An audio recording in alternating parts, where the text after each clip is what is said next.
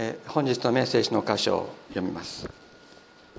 本日のメッセージの箇所、えー先週と同じ箇所になりますが人の働きの第2章の37節から42節。人の働き第2章37節から42章。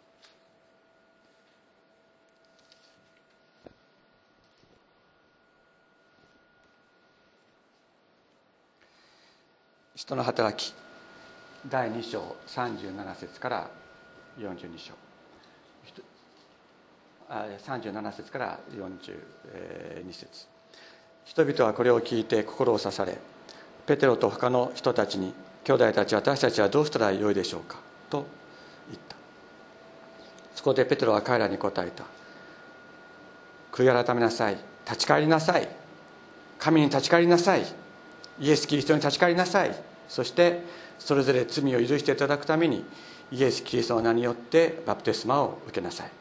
そうすれば賜物として聖霊を受けるでしょう。なぜならばこの約束はあなた方とその子供たち並びに全ての遠くにいる人々すなわち私たちの神である主がお召しになる人々に与えられているからです。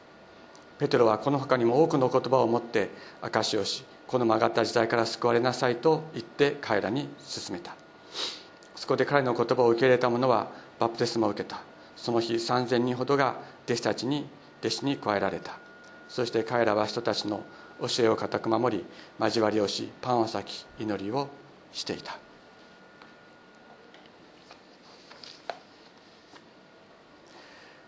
ペテロはペンテコステの日にそのペンテコステの出来事に驚いて集まってきた人たちに向かって神に立ち返れと。立ち返るべき方はイエス・キリストであると。このように、えー語りかけそして言いました。この約束精霊が与えられるという約束はあなた方とその子供たち並びに全ての遠くにいる人々すなわち私たちの神である主がお召しになる人々に人々に与えられているからだというふうに、えー宣言しました。この精霊が与えられる。そのことの約束はどこに書いてあるかというとですねイザヤ書の44章にこう書いてあるわけです。イザヤ書44章1196ページになりますがイザヤ書の44章このように書いてあります。2節の途中から読みますと「恐れるな私のしもべヤコブ。私の選んだエシュンよ。私は潤いのない地に水を注ぎ乾いた地に豊かな流れを注ぎ私の霊をあなたの末に私の祝福をあなたの子孫に注ごうと。神様は約束しておられる。私は潤いのない地に水を注ぎ乾いた地に豊かな流れを注ぎ私の霊をあなたの末に私の祝福をあなたの子孫に注ごう。私の霊精霊をあなたの子孫たちに注ぐと神様はこう約束しておられるわけです。イスラエルの子孫たちですね。しかしペテロはですねヤコブの末に精霊が注がれるという言葉だけではなくて遠くの者にも全ての者たちに。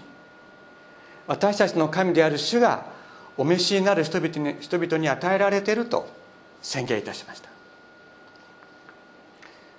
この私たちの神である主がお召しになる人々に与えられているっていうのはどういうことだと思いますか？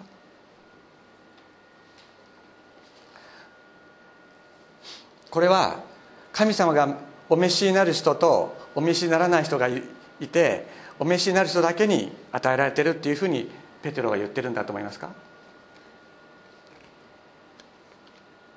そうそうではありません。ペテロはここであなたたちも神様に召されているんですよと語りかけているのであります。この「召す」という言葉ですけれどもこれは呼び寄せるという意味です。呼び寄せるという意味なんです。呼び寄せる。呼び寄せるというのはどういうことか。神様が私のところに帰ってきなさいと語りかけている全ての人たちのことです。先週私たちは学びましたこの悔い改めるということは神様のところに帰るということである。だから悔い改めなさいというふうにペテロが言ったことは神様のところに帰れ。イエス・キリストのところに帰ってきなさいと。進めたわけです。これは神様ご自身の言葉であります。私のところに帰ってこい。この「帰ってこい」という神様の招きそのものが飯であるのです。ペテロはですねイエス様の言葉をイエス様の福音の言葉を何度も何度も聞いていたはずです。イエス様は何ておっしゃったか。全て疲れた人。重荷を負った人は私のところに来なさいと。私があなた方を休ませてあげると。イエス様が多くの人たちに語っておられたその言葉をペテロは何度も聞いていたはずです。私のところに来なさい。全て疲れた人重荷を負っている人は私のところに来なさいと。イエス様は何度も何度も語られたはずです。一度しか言われた言われたわけではないはずです。何度も言われたはずです。それをペテロは聞いています。イエス様が多くの人々に声イエス様の声が届くところにいる人たちにその全ての人たちに向かってイエス様が「私のところに来なさい」と語っておられた。その声ペテロは聞いていた。だからペテロはそのイエス様が神様が呼びかけて呼び寄せようとしておられるおられおられる全ての人たちにこの精霊の約束が与えられているのだと告白したのであります。またイエス様言われました、えー、ヨハネの福音書の7章37節ですがヨハネの福音書の7章の37節にこういうふうに言っておられます。新約聖書の190ページです。さて終わりの、えー、祭りの終わりの大いなる日にイエスは立って大声で言われた。誰でも乾いているなら私のもとに来て飲みなさい。私を信じる者は聖書が言っている通りにその心腹の底からで、えー、これは直訳ではですね心ではなくて腹の底から腹の底から生ける水の川が流れ出るようになる。誰でも乾いているなら私のもとに来て飲め。私を信じる者は聖書が言っている通りにその人の腹の底から生ける水の川が流れ出るようになるとイエス様はおっしゃった。そしてヨハネはこれについて解説していっています。これはイエスを信じる者が後になってから受ける精霊のこと御霊のことを言われたのである。イエスはまだ栄光を受けておられなかったので栄光を受けるとは十字架と復活のことです。十字十字架にかけられそして復活し栄光を受けておられなかった。父なる神様のもとにまだ戻っておられなかったので御霊はまだ人々に注がれていなかったからだと解説しています。イエス様はここでですね誰でも乾いているものは私のもとに来て飲みなさい。私を信じる者は聖書が言っている通りにその人の腹の底から生ける水の川が流れ出るようになるとおっしゃいました。イエス様大声で言われた。大声で言われたというのはどういうことでしょうか？全ての人に聞こえるように言われたということであります。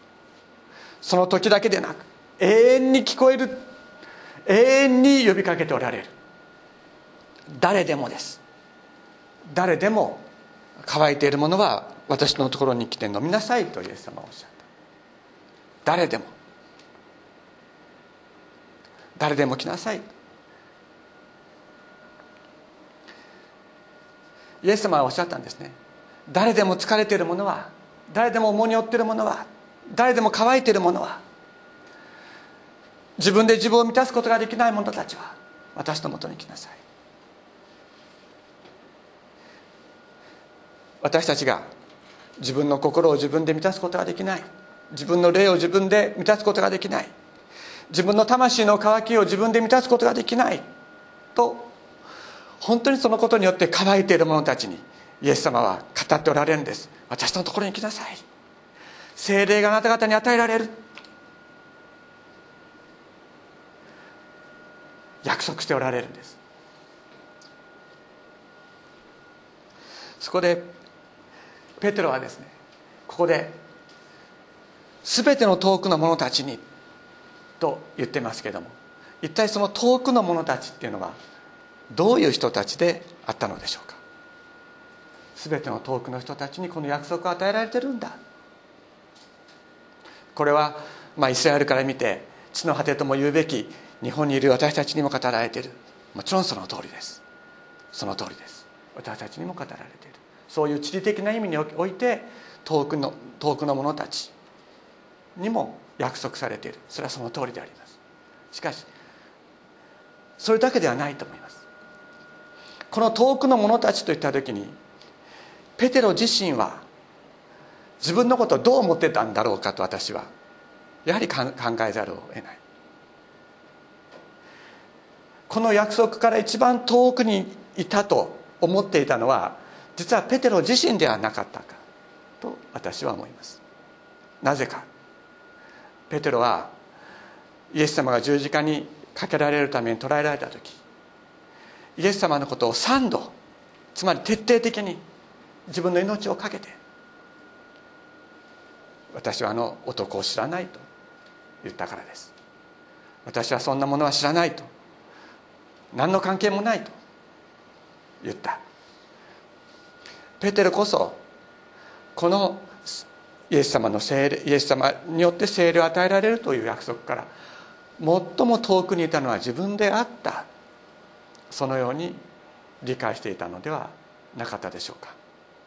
ところが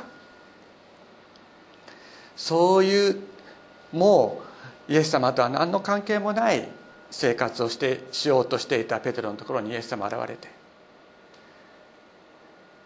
そして多くの魚のね奇跡を与えてそしてペテロに言われました「ヨハネの子しもあなたは私を愛しているか？他の人たちが愛する以上に愛しているか?」ペテロは答えます「主よ私があなたを愛していることをあなたがご存知です」このように3度「主よあなたがあなたは全てをご存知です。あな私があなたを愛していることをあなたは知っておいでになりますと。告白なさった告白させてくださった後にですねイエス様はペテロに何ておっしゃったか私についてこいとおっしゃったんです。私のところ私についてきなさいとおっしゃった。私と共に歩めと。イエス様はペテロを呼び寄せられたのであります。最もイエス様から遠くにいたものそれは自分であった。しかしそんなものをイエス様はそんなもののところにイエス様はやってきて呼び寄せてくださって私と共に歩めと私についてこいとおっしゃってくださった。イエス様が私を召してくださったんですよ。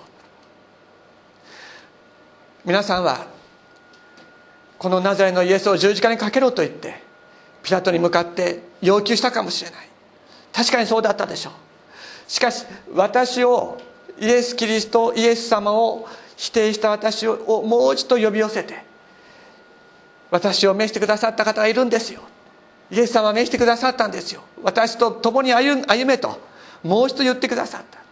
この方はあなたにもイエス様を殺したあなたにも呼びかけておられるんですよ。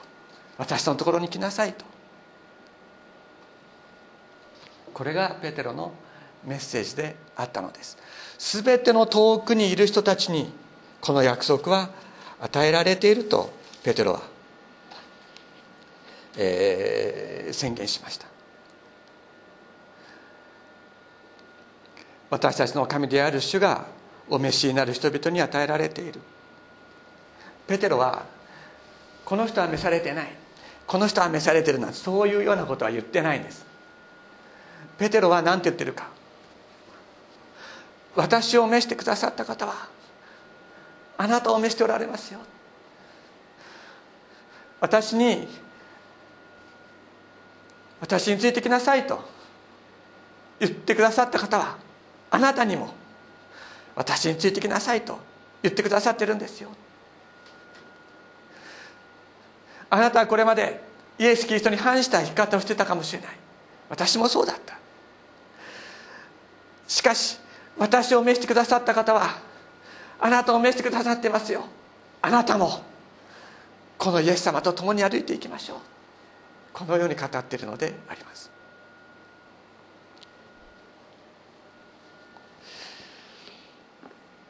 そしてペテロはこの他にも多くの言葉を持って証しをしてこの曲がった時代から救われなさいとと言って彼らに進めました。曲がった時代です。本当に何が真理なのか何が間違っているのかどこに誠があるのかわからないそういうような時代の中にあって私たちを救う者がいるんです。この時代も曲がった時代でした。しかし今も曲がった時代です。この曲がった時代から私たちを救う方がいます。するとですね彼の言葉を受け入れた者はバプテスマを受けた。その日3000人ほどが弟子に加えられたと言います。3000人がですね神様がイエス様が私のところに来なさいと言ってる言葉を心に聞いたんです。3000人の人たちがその心の中にイエス様の言葉を聞いたのです。私のところに来なさい。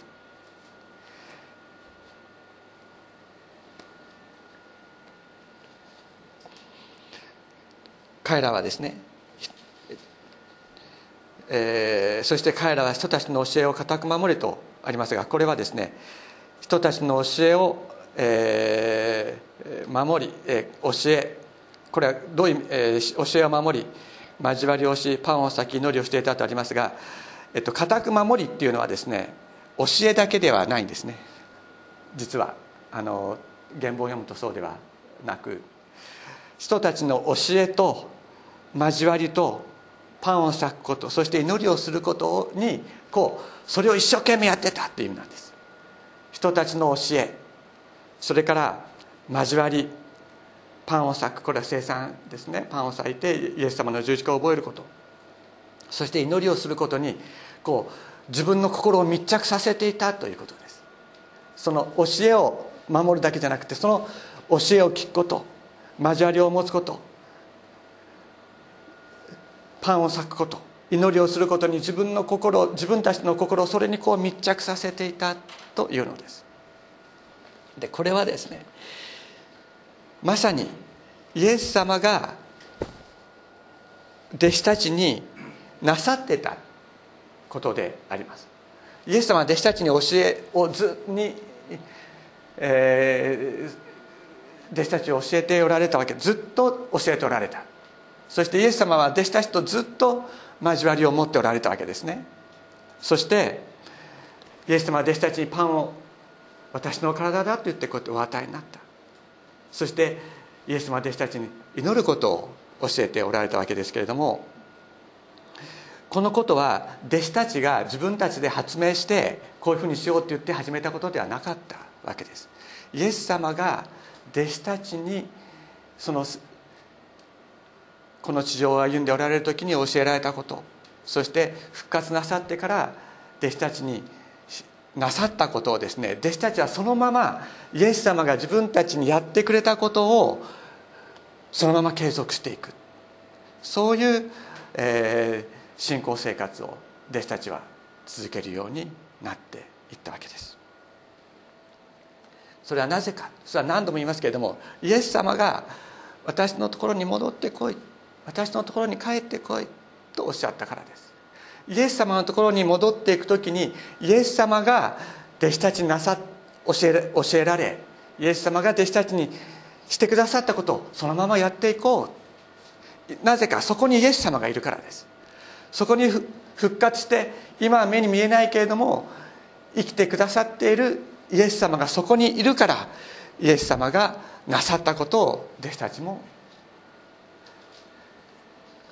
き続きイエス様のその教えにイエス様の行いに心を密着させて生きていくそのように、えー、弟子たちは導かれていきます。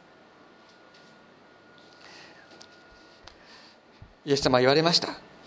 誰でも乾いているなら誰でも乾いている者は私のところに来て飲め。私を信じる者は聖書が言うようにその腹の底から生ける水の川が流れ出るようになると。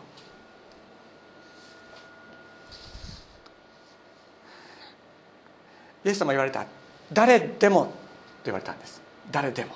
誰でもというのは誰ですか？誰でもというのはあなたもです。私もであります。仮にイエス様を否定して信仰が分からなくなっていてもです。仮にイエス様のことが分からなくなっていたとしてもイエス様はそういう人たちに誰でも来なさいとおっしゃったんです。魂が乾いて仕方がない者たち自分で自分を満たすことができないものそういうものにイエス様は声をかけてくださる。私のところに来なさい。私があなた方に精霊を注ぐと約束してくださっている。イエス様言われました。なんと幸いなことだろう。心の貧しい者たち霊の貧しい者たち自分の霊を自分で満たすことができない者たち。天の御国はあなた方のものだ。なんと幸いなことだろう。悲しんでいる人たち。彼らは慰められる。神様が慰めてくださる。慰めというのは慰め主がやってきてくださる。精霊がやってくださると約束しておられます。ですからどうぞ皆さん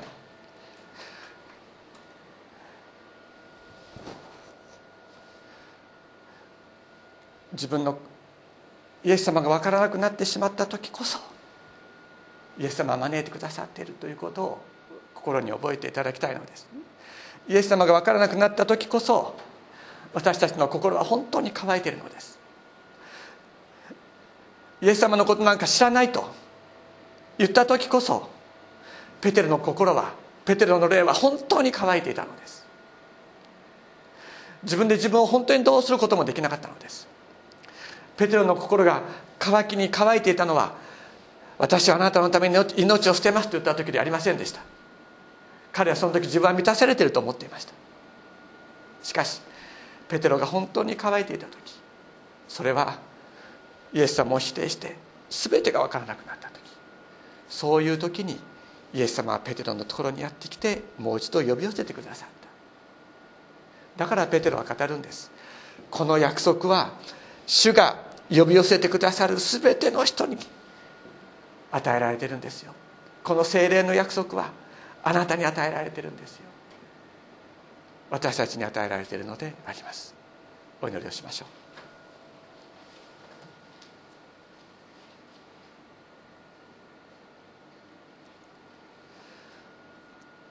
天のお父様私たちすべてに一人一人に向かって私のもとに来なさいと呼びかけてくださっていることを感謝いたします。